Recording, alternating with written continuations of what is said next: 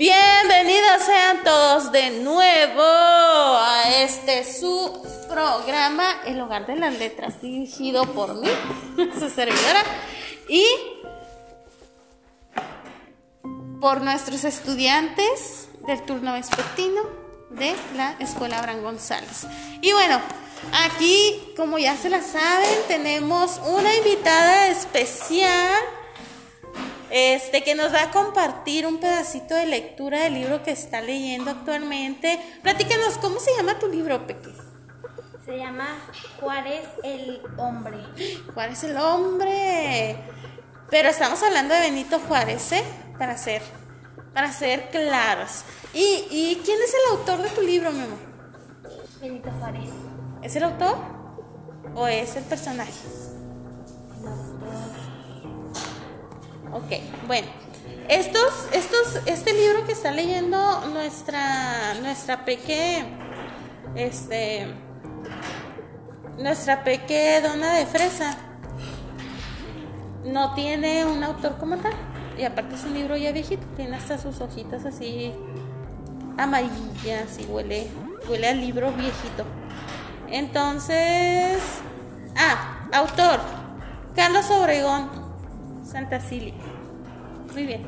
Entonces, por favor, te escuchamos. Adelante.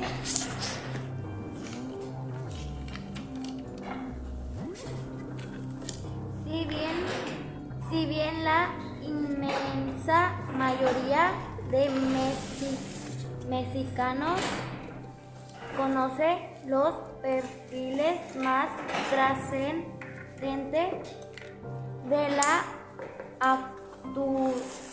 actuación pública de don Benito Juárez García. También es cierto que un buen número de compatriotas no están lo suficiente suficientemente bien enterados de la humana personalidad de Benemérito, de sus alergias y angustia de tipo, tipo familiar tipo familiar de sus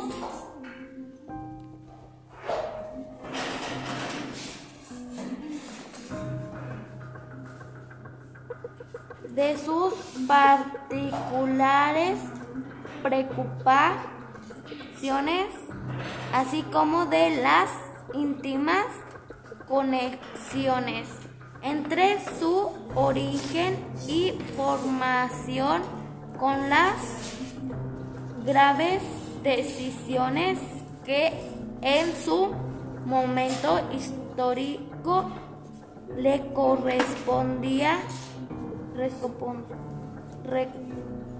correspondió tomar muy divulgados a todos los niveles. Ha sido algunos de los acontecimientos que duramente su infancia ocurrieron, pero ¿quién mejor que el propio Juárez para relatar los sucesos que más profundamente grave, grave, grabaron en su claro intelecto, ¿quién mejor que él mismo para contar a sus descendencia las innumerables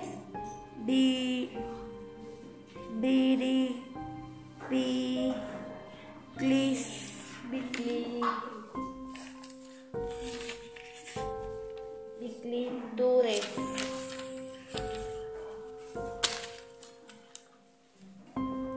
que debió ir sorteado al través de su formación hasta llegar a ocupar la primera magistratura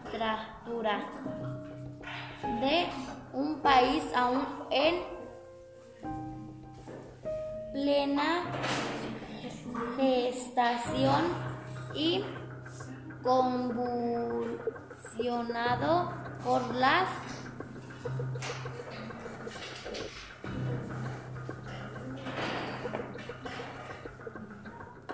constante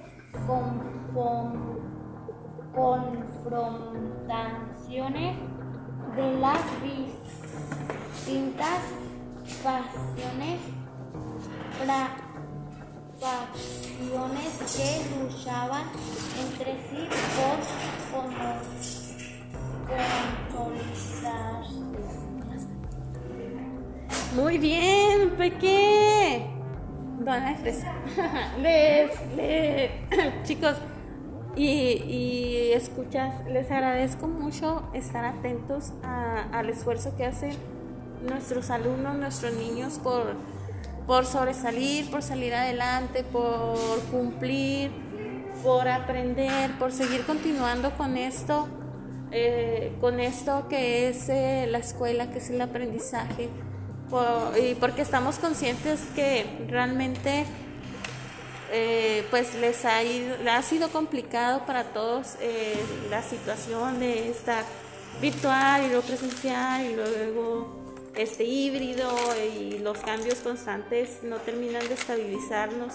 Entonces hay que trabajar, claro que sí, pero también hay que darle darles crédito por el esfuerzo que están haciendo. Y pues bueno, una vez más les agradezco por su atención.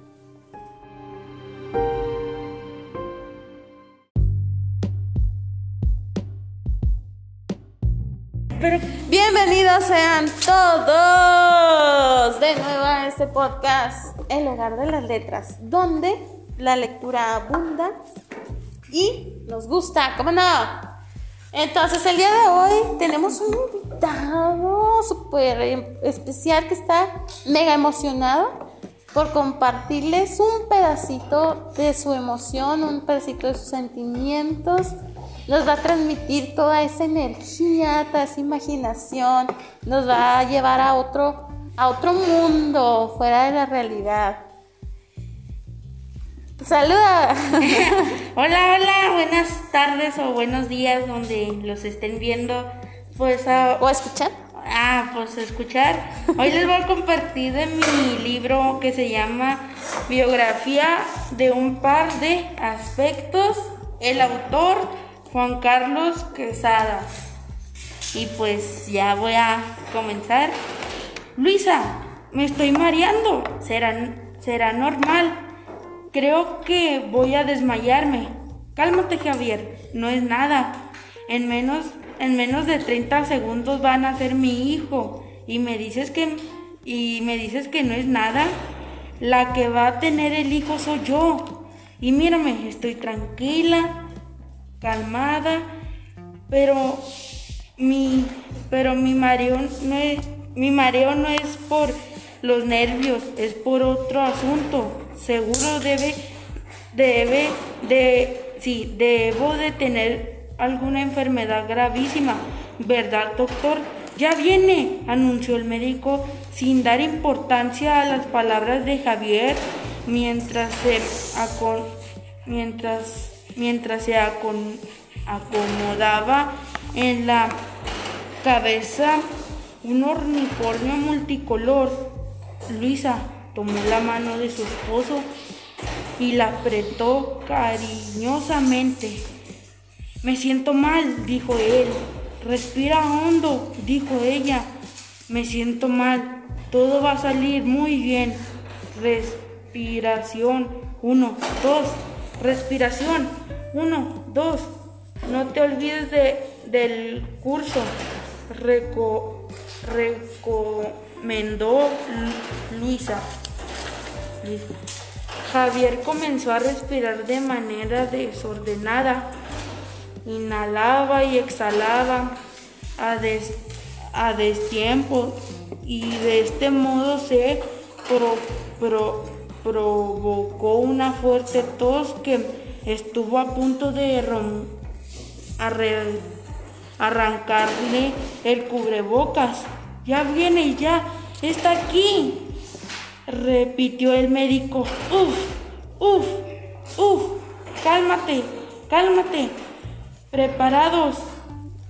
La energía que se desprendía del quirófano podría haber hecho gritar una rueda de una rueda de la fortuna cargada de levadores, levadores de, de pesas durante 30 días con, su, con sus 30 noches. Parecía que en aquella sala de operaciones Alguien había encendido la turbina invisible de un jet. El, el incremento de mi mareo es insoportable. Lisa, la incubadora,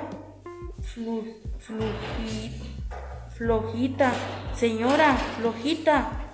Ah, y entonces, cuando la presión se hizo casi insoportable, cuando las cuando los portachones imaginarios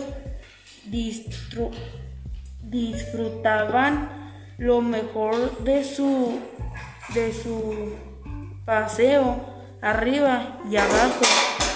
Y la turbina que que nunca existió iba a mil por hora, solamente un su, zumbido, zumbido que cada, cada instante se tornaba más agudo. Y, eh, y, eh, y el mareo de Javier lo había sentir en la, en la cubierta de, de un buque de un buque y Lisa juraba que la, que la estaba partiendo en dos. Se escuchó el llanto de un bebé. Todo se, todos, todo se detuvo. Ya está aquí. Yo, señora Isla, mírelo. Es, es un niño. Aún un cierto, el doctor se aparece, se aparece a, ti, mi amor, anunció Lisa. Es tan chiquito, es tan bonito, Bonnie. Pero Javier no, no, no pudo terminar la frase porque es porque instante su anunci, su anunci, anunciadísimo desmayo se hizo realidad y cayó fulminando el brazo del asente, no, anestesiasta. Bueno, eso fue todo. Digo, todavía falta un poquito más, pero hasta ahí. Y pues espero que les gustó mi cuento. Ay, claro que nos gustó y espero que eh, sigan con nosotros en, los nuevos episodios que vamos a estar subiendo, transmitiendo en vivo a todo color. Hay disculparán los ruidos, pero el clima está medio extraño el día de hoy. Eh, pero por lo pronto eh, nos funcionó para podernos transportar. ¿Te fijas cómo? Sí. La lectura, el clima. Cierras tus ojos y estás en un lugar diferente. Sí. Muy bien, entonces muchas gracias. Les agradezco a todos los participantes que han estado compartiéndonos un poquito de, de su esencia y a ustedes que nos escuchan. Y pues bueno, nos vemos a la próxima. Bye.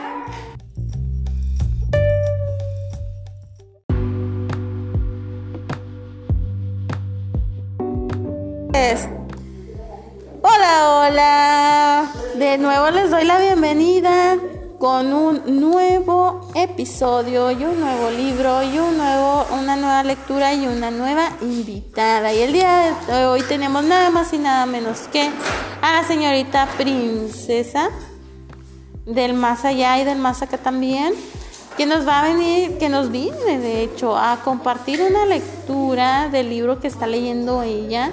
Y a ver, platícanos princesa, ¿cuál es tu libro? Mi vida feliz. Muy bien, ¿de la autora? Erickson. ¿Quién? Eva Erickson. Ok, muy bien. Ya era tarde, pero Dani no podía dormir. Algunos contaban borregos. En cambio, ella contaba las veces que, que había sido feliz. Como aquella vez cuando era más chica y su primo Esteban le regaló una rana. Y la primera vez que logró dar tres pasados, pasadas sin ahogarse. O cuando le dieron su primera mochila para la escuela. Estaba a punto de entrar a primero y estaba muy emocionada. Toda su vida había esperado este momento. El verano se le había hecho eterno. Tenía muchas ganas de empezar. Sin embargo, cuando Dani iba de camino a la escuela, comenzó a imaginar lo que podía pasar. No haría nada más que sentarse a aprender y escribir y a leer. Eso ya lo sabía hacer cuando menos un poco lo había aprendido. En el kinder, ¿crees que me caerá bien? Mi maestra le preguntó a su papá. Claro que sí, respondió él. Por supuesto que te caerá bien. ¿Crees que mis compañeros me caerán bien? Dani había hecho el kinder en otra escuela, así que no, no conocía a nadie. De repente sintió miedo que pasaría si no hacía nuevos amigos. Si eso pasaba jamás, regresarán. ¿Ves? Se prometió cruzar los dedos. Papá dijo cuando entró por la puerta. La maestra los esperaba en el salón para saludarlos. Un niño se negaba a entrar. Su mamá tuvo que ofrecerle dinero para convencerlo. Cuando todos se sentaron, la maestra dijo, bienvenido primer día de clases. Luego pasó lista los atrevidos, atrevidas, levantaron la mano y dijeron, presente. Dani se atrevió, aunque sintió que casi se desmayaba. Después le dio rayolas y papel para que escribieran su nombre. Dani se llamaba Daniela, pero solo escribió Dani. Una niña que se llamaba Micaela escribió Mica. Otro niño llamado Grito escribió Albondia. Jonathan escri- escribió simplemente Jonathan. Todos ah, sabían escribir su nombre, todos menos un niño, pero la maestra lo ayudó cuando la clase empezó a ponerse divertida. Ya era hora de irse a casa. En la noche, la familia de Dani celebró su primer La familia de Dani eran Dani, su papá y el gato. El gato seguramente pensaba que Dani ya era grande porque iba en primero. No fue tan difícil, la le explicó. Sentí mariposas en, la panza y fue muy divertido, pero aún no tengo amigos. Al día siguiente, Dani estaba sola en la cancha. Pasó el primer recreo mirando cómo jugaban los demás. Durante durante el segundo recreo vio a otra niña también estaba sola. Ok, solo con su soledad o solo con sus sentimientos. Soledad. solo con su soledad. Ok, muy bien. Del libro nada más y nada menos, Mi vida feliz. Ándele. Muy bien, muchas gracias, princesa, por compartir tu tiempo, tu espacio, tu voz con esta lectura tan bonita. Muchas gracias. ¿Quieres decirle algo a nuestros Mm, bye. seguidores? Bye. ok, muchas gracias por toda su atención.